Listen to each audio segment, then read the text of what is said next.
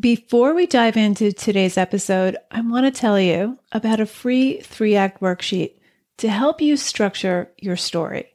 Whether you're a plotter or a pantser, a novelist, or short fiction writer, this three act worksheet will help you navigate your material and even begin each new story with a better plan. Download yours at nancypanuccio.com forward slash act. Stop getting stuck in the middle of your draft. Go grab this free worksheet, nancypanuccio.com forward slash act. Character is not portraiture. Character description is not just to describe what a character looks like, but what it suggests about who that character is.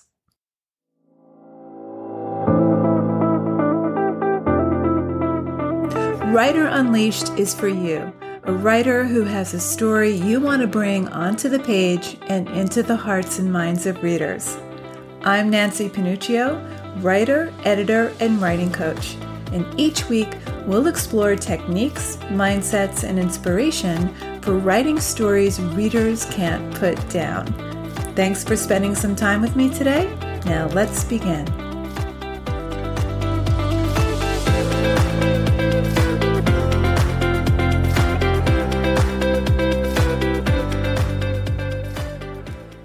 Character descriptions are sometimes hard to pull off.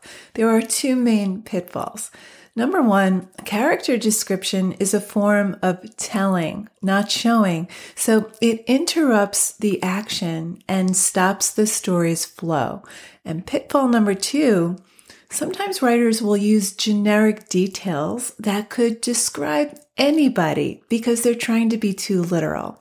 There's nothing distinct or memorable about these characters, but there are ways to work around this, which we'll get to in a second, so stay with me.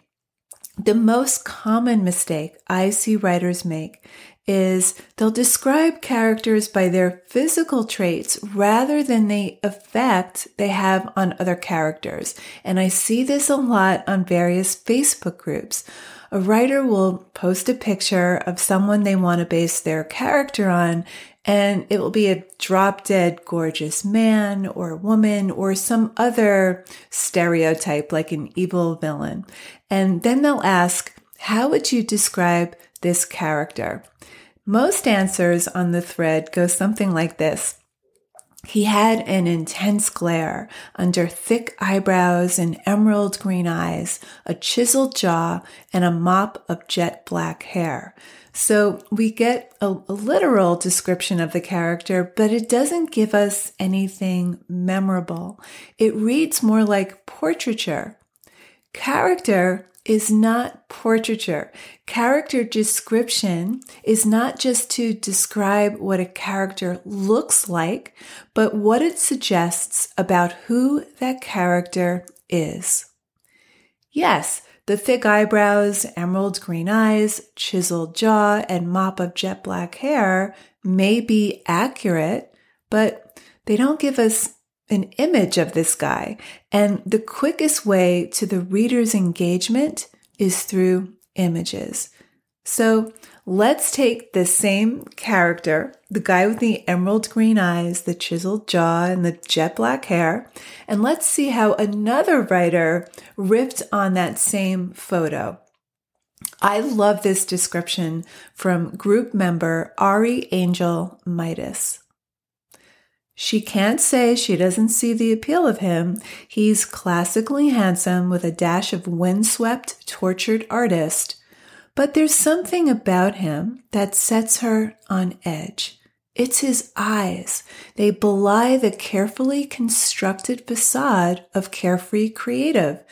There are shadows lurking in their green depths so deeply that no amount of smiling or casual chatting can rid the almost sinister feeling he gives off.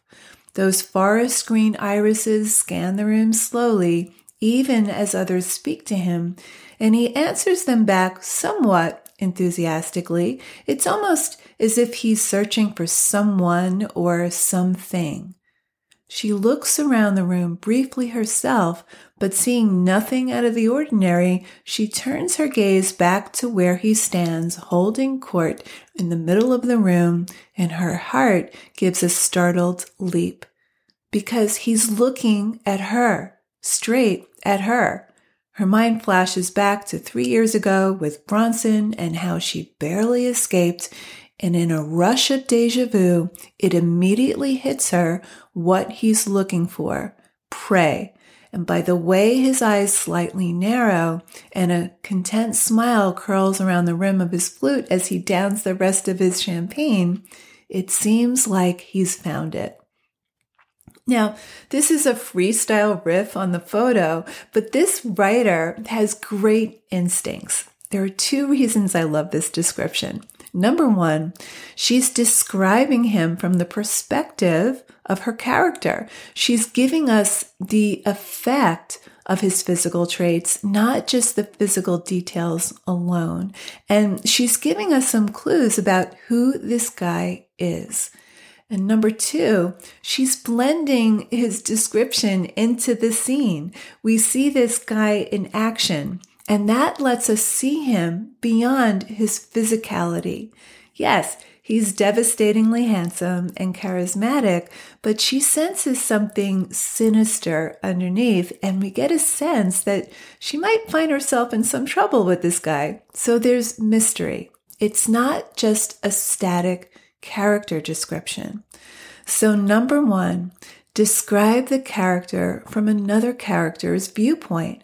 Go for the effect, not the mere physical traits. And number two, embed character description into the action. Make it part of the scene. And number three, go beyond general details. Anna Marie was 29 years old, she was thin and beautiful. Those details are generic and mundane. So, one way to avoid generic character descriptions is to make the character unusual, even strange. In Bernard Malamud's story, Still Life, Arthur is an American artist in Italy, and he's renting studio space from Anna Maria, a painter who lives in Rome. And here's how he describes her the first time he meets her. The Patrici, a thin, almost gaunt, high voiced, restless type with short black, uncombed hair, violet mouth, distracted eyes, and tense neck, a woman with narrow buttocks and piercing breasts, was in her way attractive, if not in truth beautiful. She had on a thick black woolen sweater, eroded black velveteen culottes, black socks, and leather sandals spotted with drops of paint.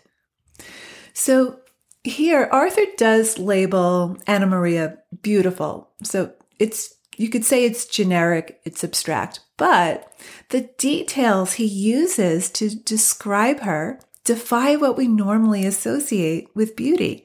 Ironically, the descriptive details support Arthur's judgment about her beauty. And whether we agree with his judgment or not, we believe in his attraction. Details such as distracted eyes, uncombed hair, narrow buttocks, piercing breasts, these call forth an image of an intense, undomesticated, sexually charged woman. Her thin, gaunt figure, eroded black clothes, and paint splattered sandals suggest bohemian poverty. Now, we don't need to know Anna Maria's exact age, and the author never discloses it, but we can infer that she's probably in her 20s, maybe late 20s, by the black velveteen culottes she wears, her piercing breasts, and the restless, ornery disposition that her tense neck and high voice suggest. Her violet mouth and black clothes imply mysterious, dark, even morbid preoccupations. So we ourselves may not find Anna Maria attractive, but we believe Arthur does, and that's all that matters. Through these vivid and concrete and precise details, we know that it's her strangeness that he finds appealing. So we infer a lot about her. Now, I want to stress that this introduction to Anna Maria and everything that this description implies about her is dramatized all throughout the story. So the assumptions we make about her based on these details play out as the story continues. Now, sometimes writers will give us a gorgeous character introduction and then that's it. So they won't let it play out throughout the story. So it's we get it as a static description and then it doesn't it it doesn't show up in the rest of the story. So the inferences we make about that character don't play out in the rest of the story. Now in this story, everything we infer from this introduction to Anna Maria does play out. She is high strung and she is hard to deal with. Now, Anna Maria is not your run of the mill character. She's a little strange and she's unusual. But even if your character is ordinary, that doesn't mean you use ordinary details to describe him or her. When you're precise about the details, the ordinary can be, be extraordinary. It can be fascinating to the reader. So here's a description of a character from Alice Munro's story, Lives of Girls and Women.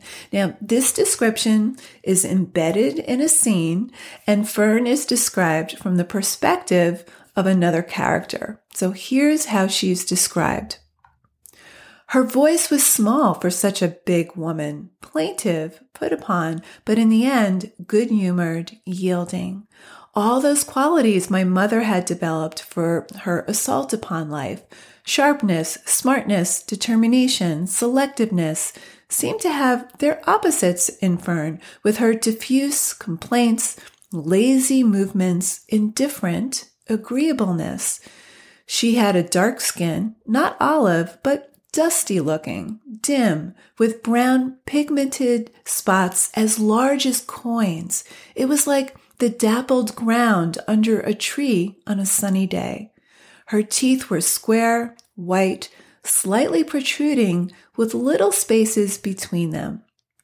These two characteristics, neither of which sounds particularly attractive in itself, did give her a roguish, sensual look. So Fern's description is built on contrasts. The narrator compares her with her own mother. She also uses juxtaposition, and Munro is very precise about the color of her skin and her teeth. And then she gives us the cumulative effect of those details, which is that she has a roguish sensuality. So this description elevates her beyond the ordinary and the mundane. So let's wrap this up. To create character descriptions that bring your story to life, number one, describe from another character's perspective. Show the effect, not just the physical traits. Number two, embed description into the action. Make it part of the scene. And number three, avoid generic descriptions by using precise, sensory details. I hope today's episode of Writer Unleashed helps you create more engaging and fascinating characters. Please don't go anywhere without subscribing. And if you're listening on Apple Podcasts, please leave a review so that Writer Unleashed reaches more writers. And if you want to connect with more like minded writers and with me, join us on our Facebook group, Writer Unleashed Community. It's totally free to join. I'll see you next week, same time, same place. Till then, keep writing, and I'll talk to you soon.